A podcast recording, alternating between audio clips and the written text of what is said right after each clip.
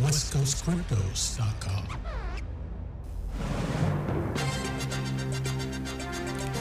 Breaking news.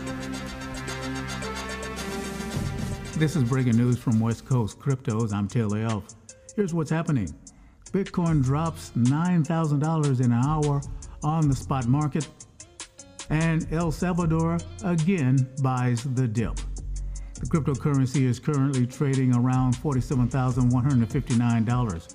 The price of Bitcoin plummeted early today, falling nearly $10,000 in roughly an hour to a temporary low of $42,000 before bouncing up to $45,000. Bitcoin has fallen some $15,000 over the past 24 hours. Ethereum, the second largest cryptocurrency by market cap, fell around $1,100 over the same time period. Bitcoin reflected a broader drop in crypto markets. That's according to Coindesk Price Index, with some cryptocurrencies falling more than 20% over the past 24 hours. Most of these assets appear to have suffered a sharp decline starting around 0400 UTC.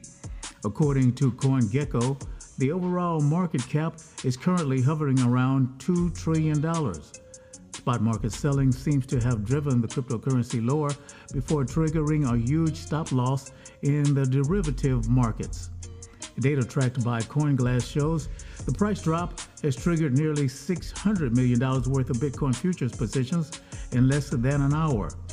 The market appeared overleveraged earlier this week, with open interest elevated in Bitcoin terms.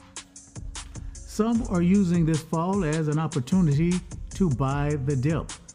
El Salvador President Nayib Bukele, whose country holds Bitcoin on its balance sheet and has purchased coins during previous dips, announced another purchase of 150 Bitcoin for around $48,700 each. If it's good enough for President Bukele, well, I think it's good enough for me. It's not financial advice. I'm not a financial advisor. This has been breaking news from West Coast Cryptos. We'll see you next time. Thanks for listening. westcoastcryptos.com.